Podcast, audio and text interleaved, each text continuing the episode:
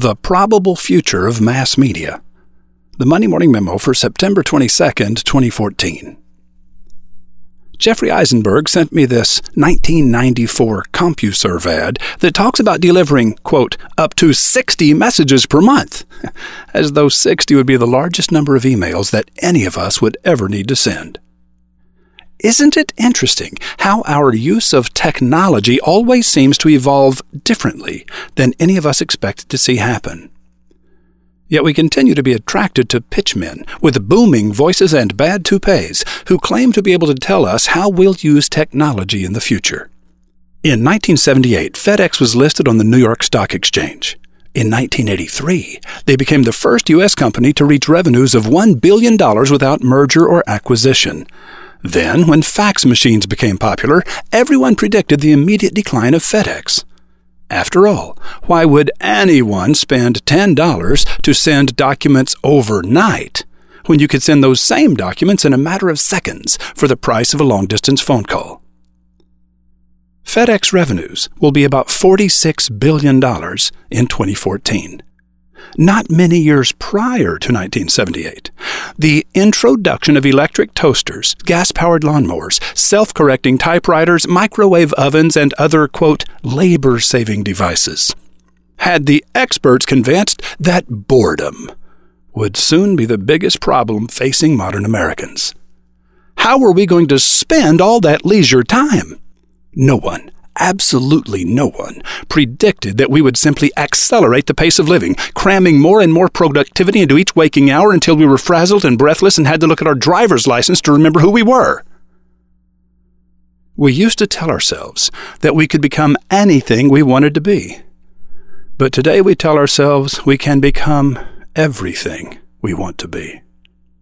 We're living multiple lives simultaneously. As a consultant, people ask me to predict the future of advertising. They look at the fragmentation of mass media and the rise of digital technology and ask, What's the next big thing? The only thing I know for sure about the future is that it will happen. But rather than dodge the what's next question, I'll give you my best guesses. You should set an alarm on your phone to remind you six years from today to compare my predictions to the realities of September 2020.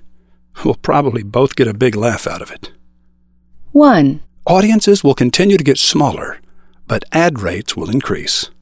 2. Micro targeting will become increasingly popular as predictive modeling promises advertisers they can reach, quote, exactly the right customer at exactly the right moment. 3. Excited by the promise of predictive modeling, most advertisers will continue to focus their efforts on finding the right customer to sell instead of finding the right message to deliver. 4. The big rewards will go to advertisers who find the right message to deliver. 5. Savvy advertisers will use the post office to deliver warm messages to prospective customers for the price of a first class postage stamp. The most successful of these will be hand addressed, original greeting cards in numbered editions. 6. No, I wasn't joking about number five. I actually believe direct mail is going to make a comeback, but this time around, it will wear better clothes and have a lot more class. 7. Broadcast radio on the AM and FM dial will continue to offer great value to advertisers for at least a while longer. Internet radio continues to erode broadcast radio, though more slowly than most people assume. The most reliable projections indicate it will be about eight more years, 2022, before Internet radio is as large as broadcast radio. Indiana Beagle has more details about all of this in the rabbit hole.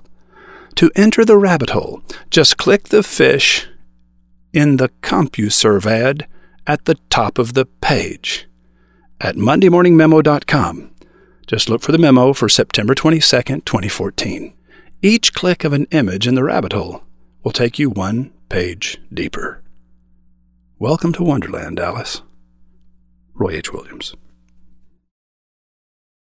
What you say to yourself makes a huge difference in how well you perform in business and life. That's the premise behind Afformations, the miracle of positive self talk the new book by Noah St. John that helps busy people, quote, accelerate income, boost self confidence, and make success automatic, end quote. This week at MondayMorningRadio.com, Noah shares his own affirmations with readers of the Monday Morning Memo. It's kind of like a Vulcan mind meld, only you don't need to have pointy ears to get inside Noah's head.